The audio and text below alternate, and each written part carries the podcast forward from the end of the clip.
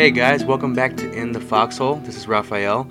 We'll be talking about the episode titled Replacements. It is the fourth episode of the Band of Brothers mini series and the fifth episode of In the Foxhole with Band of Brothers. Uh, last episode we talked about was uh, Carentan.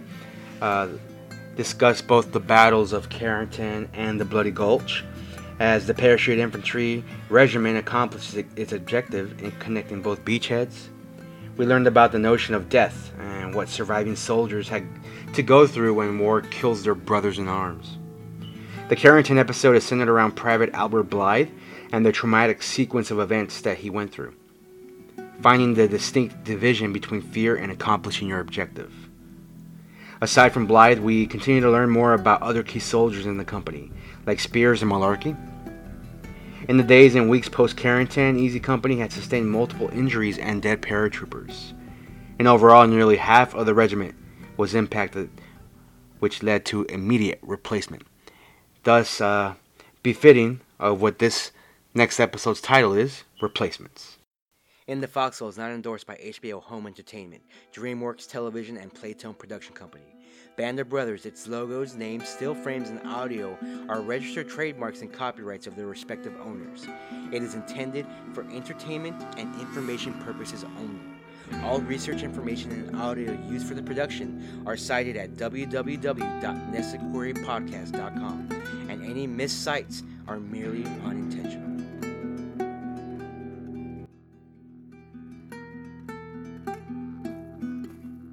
Interviews from the survivors, some Toccoa men, and some replacements, gave immediate description of the dynamic once the paratrooper infantry regiment was resupplied with men. Replacements found it difficult at times to get in the good graces of those veteran paratroopers, while the Toccoa men found no urgency to get to know the replacements on a personal level. They really did not want to invest any personal or even emotional attachment to soldiers that may be dead the next day. We catch up with the men of Easy Company at an assembly area or bar. The men are in their dress uniforms with their four pocket tunics on, decorated with all their newly issued medals and jump wings. We see a mix of Toccoa men and replacements drinking, playing darts, smoking, talking to a few women. Sergeant Guarnere approaches a table of replacements. Hey, fellas. What do you hear? What do you say? Uh, actually, it's Babe Seat, uh, Private Heffron's. Is that right? Don't care if it's fucking Eisenhower's.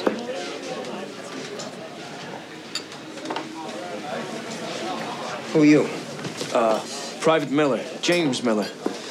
I'm in Sergeant Randleman's squad. Us too. I- I'm Les Hashey. Tony. Garcia. I know you, uh, oh, Guarnere don't miss nothing. So, Heffron tell you about Doris yet? No? Huh? Well, then I'm gonna educate you. Getting ready to get on a plane for that first frog town we never jumped into. All of a sudden, Heffron stops dead in his tracks. Bang and a bang and a boom, everybody banging into each other and everything. Heffron's just staring up at the nose of the plane because on it, painted this beautiful pinup. And written underneath, Darling Doris. Doris just happens to be the name. of a skirt, who just that day sent Babe one of them letters. You know, the, the, well, what, what, what, do you, what do you call them letters at the broad send? Uh, Dear John letter. That's it. A Dear Babe letter. well, anyway, lucky for Babe, Patton overruns our drop zone. Mission canceled. In other words, Babe don't have to risk getting inside old Doris again. hey, boy, your squad listens up real good. This was a funny little piece of audio, this scene. It was just Guarnere trying to loosen up these new guys. More of an opportunity to let these replacements know it's okay to relax.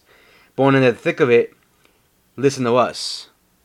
Kind of a uh, veteran's advice, so to speak. Relax, but when we're on that front line, make sure you always listen to us. We quickly learned that Carwood Lipton was promoted to Easy Company First Sergeant. In the latter part of the recognition, we learn he has an announcement to make. He again brings some bad news, like in the last scene on the previous episode. It's time to move out again, he says.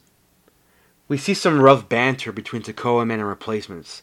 The small scene with Private Miller and Cobb proves to be something of a regular occurrence during the initial phases of company calibration.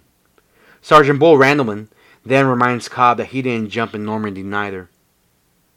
It appears that Sergeant Randleman has most of the replacements in this episode. In fact, he is a soldier that will be spotlighted in this episode.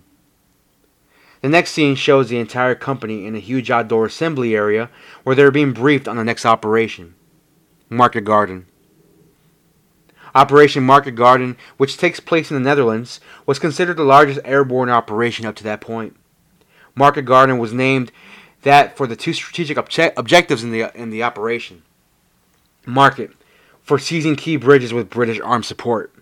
Garden for the ground attack to immediately follow command of said bridges. Their objective was to liberate Eindhoven, a key city in the North- Netherlands occupation. Easy Company was tasked with liberating the city and preparing the city for key bridge seizures in order to assist the British Army with transportation across the Rhine River.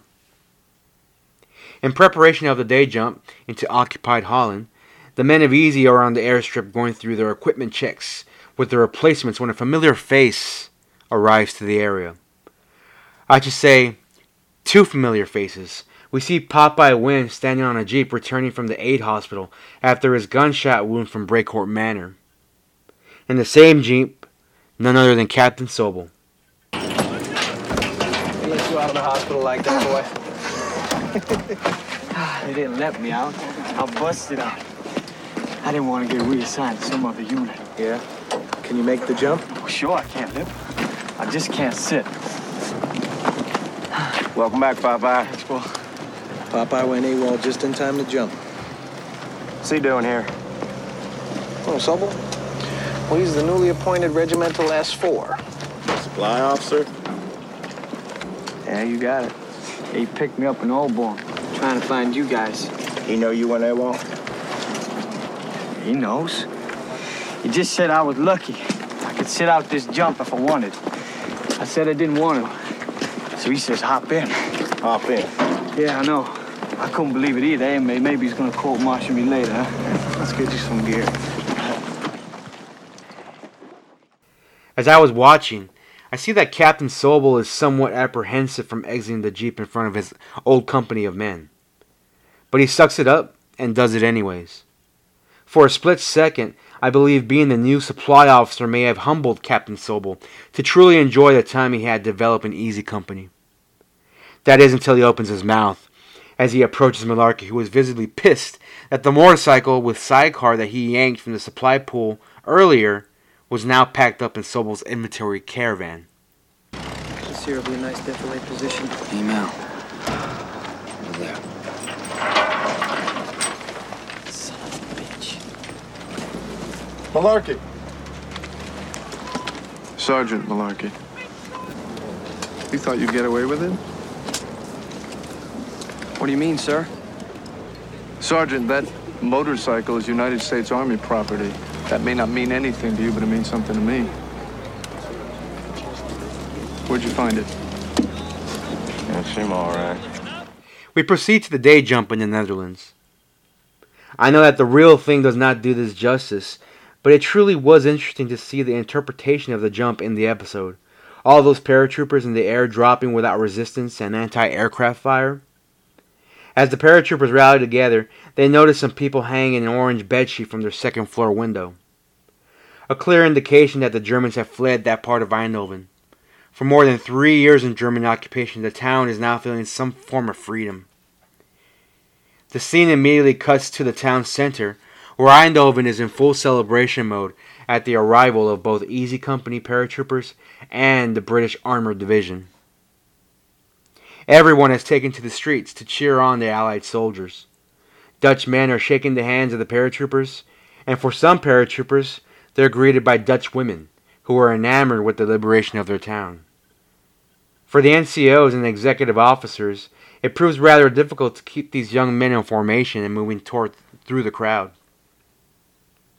The men are taken back by the sight of some Dutch women being shamed in front of everyone, being stripped of their clothes, and locks of hair shaven to the skin. Lieutenant Winters is confused at the sight of this public shaming when he's greeted by a member of the Dutch resistance. What did they do? They slept with the Germans. They are lucky. The men who collaborated are being shot. Mr. Van Koik here is with the Dutch resistance. We've been waiting and hoping for this day for almost five years. Says he can help us secure the bridges here. Yes, together we can push the remaining Germans out of Eindhoven. And that's just the beginning. Any idea where they might be? Uh, well, we're still working on that right now. Pierce and his friends here are getting information as we speak. His contacts a couple towns down said they saw the British 2nd Guards armor move through half an hour ago. They're kids. These are reliable reports. Anything we can do to help you, we will do. Anything. As paratroopers move on to Ni- Nuenen, they're greeted with a heavily fortified town. As Allied paratroopers move in, they notice German armor hidden, waiting in perfect defilade for the oncoming British armored caravan rolling through town. Sergeant Martin and Private Heffron try to warn the lead British tank of the German Tiger tank ahead, but cannot see what the paratroopers what the paratroopers see. Martin advises to blast a few rounds into the adjacent building, but the tank commander disagrees and says he's been ordered no unnecessary destruction of property. This, disagreement, this disagreement proves to be costly, as the lead tank is a sitting duck for the German tank fire. As soon as fire commences, a few British tanks are already disabled, and German forces unleash a full attack on the flanks of Allied paratroopers on the ground. What continues is a great show of American counterattacks. While unsuccessful, we see the full strength and courage of the Easy Company paratroopers. This time, German forces were heavily fortified and with the advantage. Multiple tank forces, German soldiers in the hundreds, on the ground and in the buildings, it was clear that there was no option but to fall back. As the American paratroopers began to retreat, Sergeant Buck Compton is shot in the backside. In shock, perhaps, he urges Malarkey to leave him, leave him there for the Germans, since his heavy stature would prove very difficult for the scrawny soldiers, like Malarkey, to carry him out to safety. With the help from Muck and Guarnere, Malarkey was able to use a barn stall door to drag Compton out to safety and load it onto the transport vehicle. As they mentioned, one bullet hole, one bullet, four holes. Gotta be lucky. During the commotion, as Lieutenant Winters is ordering paratroopers to load the trucks, Nixon's hit in the helmet from a ricochet sniper bullet. It appears that the ricochet did not penetrate the helmet, but clearly Nixon is shaken up. As American forces fall back, Sergeant Randleman's missing. During the attack, Randleman is injured by flying shrapnel from a hit tank. You clearly see Randleman knocked off his feet as the shrapnel punctures his backside. He begins to crawl to safety to maneuver away from a runaway tank on fire. The scene immediately cuts off to other paratroopers falling back, so the outcome of Randleman is not entirely known until later in the episode. Cap, we got four dead, 11 injured. Okay, let's move them out. Oh, and sir, Randleman's missing too. Randleman? Yes, sir. Okay, let's go. As we now see Nuenen with German soldiers occupying it, we notice Randleman in what seems to be a flood tunnel or wildlife tunnel under, underneath the road. With soldiers all around, it's only a matter of time before German soldiers notice him. Sergeant Randleman must find other quarters to wait out the German soldiers. As the group of replacements and few others decide to track back to find Randleman, we cut back to the sergeant who has decided to hide in a nearby farmhouse. In the meantime, Randleman is interrupted by a local farmer who was entering that said farmhouse. At the order of Randleman, the farmer and daughter are quiet as some German soldiers arrive outside of the farmhouse. As most left, one German entered the farmhouse to urinate and noticed a bloody cloth that fell off Randleman's person as it was used to stop his shoulder bleeding. With that discovery, it's known that something does not seem right for that German. As the air co- coordinates begin to make their way above the town, this will prove to be the only opportunity Randleman has to engage on the soldier. He readies and fixes his bayonet. What happens next is an intense bayonet fight, which calls back to the soldiers training at Toccoa and Aldbourne.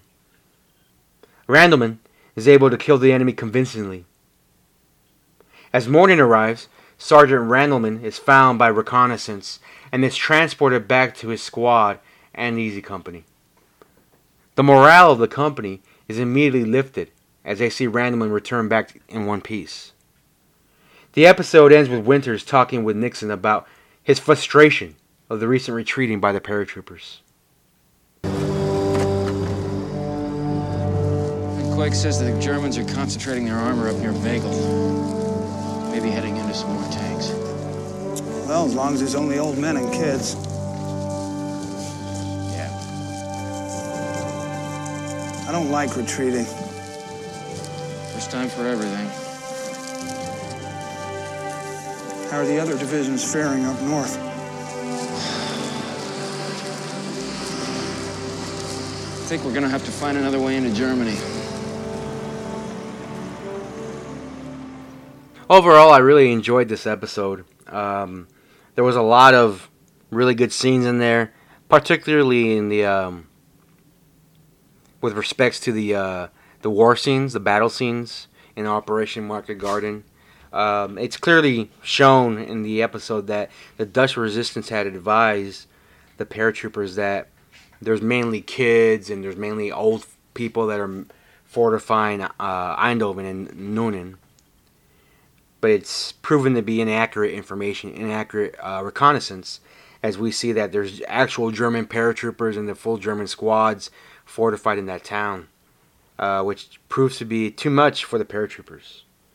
Um, just like, uh, I guess, just like some would say in the movie Apollo 13, it was a successful failure.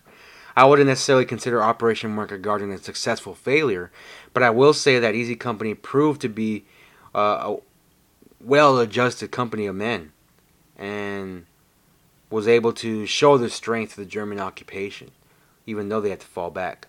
So it was definitely a good show of uh, resistance but overall deemed a failure as far as their operation. It was that type of uh, failure um, in getting to uh, liberate Eindhoven and Nuenen that proved to the uh, senior senior officers and the executive officers that uh, getting the war uh, buttoned up and finished by Christmas time or getting into Germany would prove to be uh, an accurate objective, an accurate goal um, it actually proved that the German resistance in German army was here to stay, and it was going to be a much longer fight than they had uh, earlier anticipated. I enjoyed the scene with the uh, jump, the day jump. That was really cool to kind of see everybody landing and immediately trying to, you know, run to their rallying point. Thought that was interesting. Um, it was pretty funny to see the the banter back and forth between the Toccoa men and the replacements in the first scene. I, I really enjoyed that. Uh, while Bill Guarnere uh, turned out to be one of my one of my favorite uh, characters in the uh, in the series, uh, definitely kind of that um, macho kind of Philadelphia humor, and really just kind of that uh, familiar type of family type, you know, taking care of his younger brothers kind of kind of mentality. So um, I really appreciated that when kind of absor- observing um, Bill Guarnere. There is that one scene where um, I believe it was uh, Webster, Hoobler. Um, they were they were doing some you know night night reconnaissance, and basically what they were doing is they were just probably walking from house to house, uh, trying to find any way to either meet new people or communicate, or more than likely just get some just get some food. Um, after you know, kind of messing around with army issued food and lack of food, uh, you'd pretty much do anything to get some type of a kickback from a, a Dutch Dutch resident or citizen, and that proves to be accurate as they're you know, kind of doing their night watch or night walking, they run into a, um, uh, I guess you could say Dutch citizen, Dutch farmer, uh, coming out of his basement, uh, storage facility, one of those kind of like outside uh, stair outside downstairs to a basement facility, and ask where the Germans are. Paratroopers say that you know they, that they're gone, so they kind of hint you know that they, they don't feed us much. And that's when he comes back with some jars full of jelly jars full of snacks stuff that uh, that they can consume. In that same scene uh, the son of that farmer kind of shows up and webster gives him a hershey's bar a few things about that scene hershey's bar really thick back then uh, i bet they were really really thick back then and uh, you know kind of, kind of compared to the hershey's bars that we see now uh, but through my reading as well, I did notice that um, it didn't really play out that way. Uh, you know, the boy kind of endearing scene where he tastes chocolate for the first time and he's happy and all that.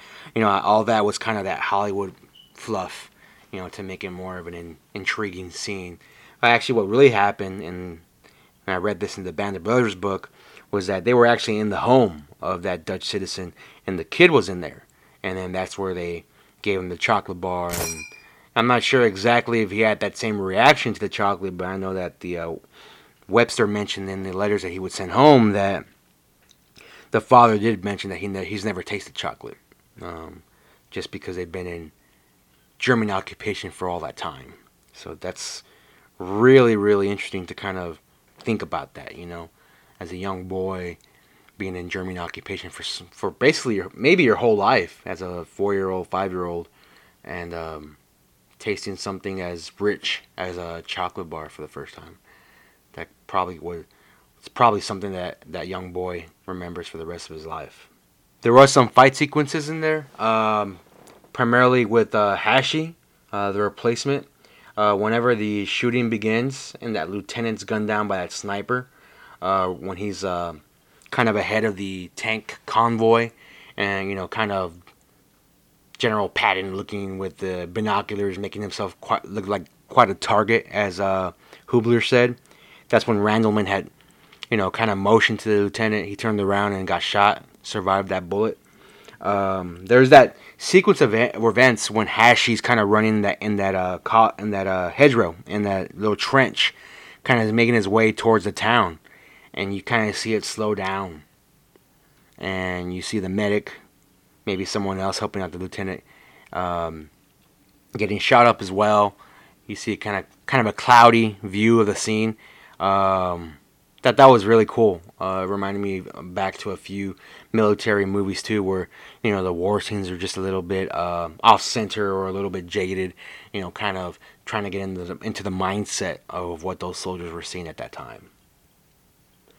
Um, I haven't seen Game of Thrones yet, but uh, perhaps some of those fight scenes are just like that as well. Um, this episode was directed by David David Nutter, who is an HBO veteran. You know, he's done this episode of Band of Brothers. He's also done some episodes of Entourage and Game of Thrones. So he's definitely familiar with the type of stuff that gets aired on HBO. But uh, I wanted to mention that as well for the fight sequences. That, that it was kind of interesting to see that delayed video, the the cloudiness, uh, based on what what Hashey, the replacements, is, is seen. Now I mentioned before how Operation Market Garden um, was a high risk airborne operation that failed. Um, I want to be extremely clear on the operation itself, so I'm gonna kind of read off a a little bit about the reason it was a failure, uh, based on the book of Band of Brothers. It's not much, but I'm gonna read it just because I, I don't one so that I don't misquote it, but one also I want to make sure that I'm absolutely certain to kind of convey the idea when I talk about how it's a failure. So I'm gonna go ahead and uh, start reading on Band of Brothers. Um, this is pretty much on the end of Hell's Highways chapter. Market Garden was a high risk operation that failed. It was undertaken at the expense of two other possible offenses that had to be postponed because Eisenhower diverted supplies to Market Garden. The first was the Canadian attack on the approaches to Antwerp, Europe's greatest port and essential to the support of any Allied offense across the Rhine. In the event, Antwerp was not opened and operating until the end of 1944, which meant that through the fall, the Allied Expeditionary Force fought with inadequate supplies. The second postponed offensive was that of Patton's Third Army, south of the Ardennes. Patton believed that if he had gotten the supplies that Monty got, the, got from Market Garden, he could have crossed the Rhine that fall and then had an unopposed path open to Berlin. That seems doubtful, but we will never know because it was never tried. To the end of his life, Eisenhower insisted that Market Garden was a risk that had to be run. In my interviews with him, now this is uh, Ambrose, between 64 and 69, we discussed the operation in innumerable, innumerable times. He always came back to this. The first rule in the pursuit of a defeated enemy is to keep after him, stay in contact, press him, exploit every opportunity. The northern approach to Germany was the shortest, over the terrain most suitable to offensive operations, once the Rhine had been crossed. Eisenhower felt that given how close Market Garden came to succeeding, it would have been criminal for him not to have tried. Until I undertook the study of Easy Company, I agreed with his analysis. Now I wonder. Easy Company was as good as any company in the AEF, the Allied forces. It had won spectacular victories in Normandy. Its morale was high, its equipment situation good, when it dropped into Holland. It had a nice mix of veterans and recruits, old hands and fresh men. Its officers were skilled and determined, as well as being brave.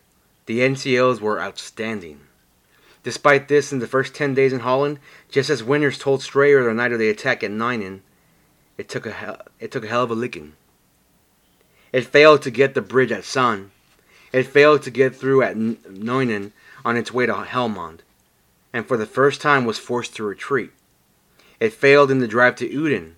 It failed in its initial attack on the German salient south of Veghel. The causes of these failures were many. First and most critical in every case, the German opposition outmanned and outgunned the company. The airborne troops did not have artillery or the manpower necessary to launch a successful attack against German armor.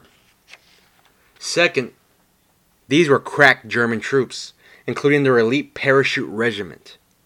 They did not outfight the men of Easy, but they fought as well as the Americans did. Third, the coordination between the British tankers and the American infantry was poor. Neither Easy Company nor the Guards Armored Division had any training in working with each other. This shortcoming hurt Easy at Niemen, at Uden, and again south of Veghel. At Brécourt Manor and at Carentan in Normandy, Easy had worked effectively with American tanks, in Holland, it worked ineffectively with British tanks. On a larger scale, the trouble with Market Garden was that it was an offensive on much too narrow a front. The pencil like thrust over the Rhine was vulnerable to attacks on the flanks. The Germans saw and took advantage of that vulnerability with furious counterattacks all along the length of the line and hitting it from all sides. In retrospect, the idea that a force of several divisions consisting of British, American, and Polish troops could be supplied by one highway could only have been accepted by leaders guilty of overconfidence. Easy was one of 150 or so companies that paid the price for that overconfidence.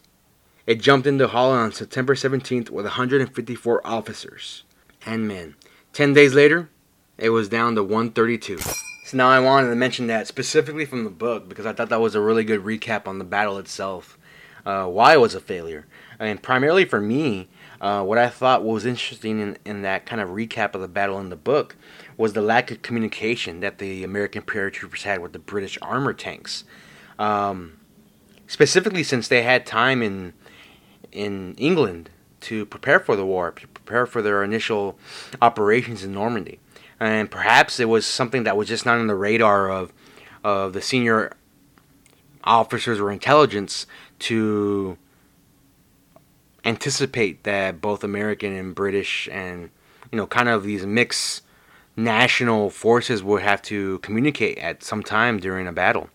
Um, and so I would say that our overconfidence definitely had something to do with that, especially after their their quick kind of successes in Normandy and in Carentan, the Bloody Gulch. So there was definitely that kind of set in overconfidence that kind of hurt uh, the Allied forces, I, I believe. Uh, and, you know, but I don't want to take anything away from the German forces as well. The German paratroopers were trained just as well as the American paratroopers. And although I still believe that American paratroopers were highly trained, more than the Germans, and definitely had a lot more heart, um, they definitely had the advantages. They had the the act of surprise. They had uh, fortification at different levels. So I thought it was just, um, you know, and just with the era of overconfidence at, in, in the Allied forces front, that proved to be the tipping point um, in the uh, Operation Market Garden. A few other things too I noticed. Um, replacements. It, you know, it's it's one episode. Um, I'm not sure. It's probably over the span of maybe maybe a month or two. Um, but definitely enough time for replacements to kind of, you know, fit in with the company I'm in, uh, to make friends. Uh, you definitely notice in the first scene that uh, Private Heffron's, you know, kind of fraternizing with the with the officers like uh, Compton and uh, Luz and Toy. So already, you know, he's kind of invested some type of uh, friendship with these men. Um, different from what we saw in the previous episode in um, in Carentan, uh, where they were kind of all new. Um, but you know, definitely the replacements uh, were felt at home. I mean, of course, there was some hazing here and there, uh, but um, when you're joining a new group, um, especially when it's all men, um, you're definitely gonna get subject subject to a little bit of hazing or some uh, good old fi- fashioned, you know, bullying here and there. One thing I noticed, kind of nitpicky of me, uh, but in the uh, in the fighting at Nuenen, uh, when when Sergeant Randleman was uh, injured with that shrapnel in the back, the back of his shoulder, he's crawling in that little small hedgerow away from the oncoming tank, uh, the tank that's on fire. As um, Sergeant Martin is looking over that kind of patio area, what looks like I guess what I I guess what I have to characterize as like a restaurant, uh, where he's using that for cover. He's looking over at that tank uh, that's kind of slowly heading towards Randleman, who's crawling out of the way. You can notice some crew. Um, I'll say that again. You'll notice some crew that's visible in that scene. So when they show the tank um, that's on fire, uh, you'll see what looks like two men as part of the crew, and they're kind of filming what looks like to be they're filming maybe a, a front shot of the tank, or they can very well be filming um, Randleman, uh, the actor Randleman, uh, who's, who's portraying Randleman crawling on the floor because they're holding on to, to like a a mobile kind of camera. So especially if you're gonna use big props like tanks and they're on fire, you definitely want to get different angles of that occurring all at the same time. So I would not be surprised if the tank going after Randleman, the tank uh, from the backside being looked at by Sergeant Martin's point of view was all one one shot, you know, just by different cameras.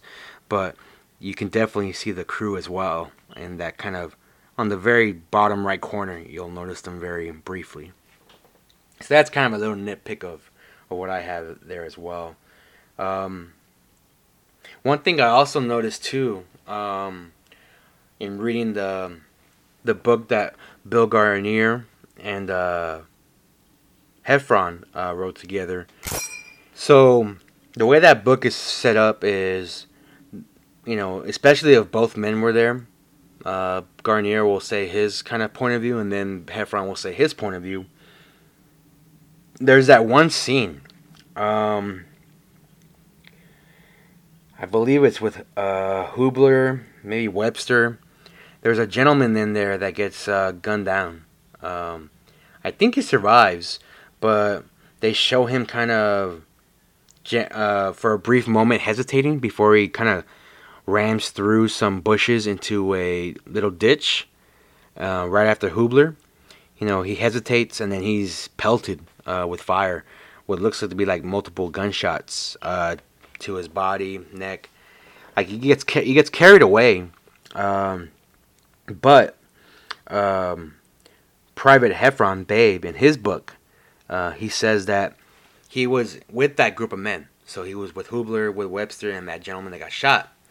And as they went through those bushes, um, this wasn't portrayed in the show in the episode, but in the book it states that he went through those uh, bushes um, in a hurry, and he, as he did that, um, the helmet, his helmet, was knocked off his head, and he was also wearing a rosary as well, and the rosary was knocked off as well.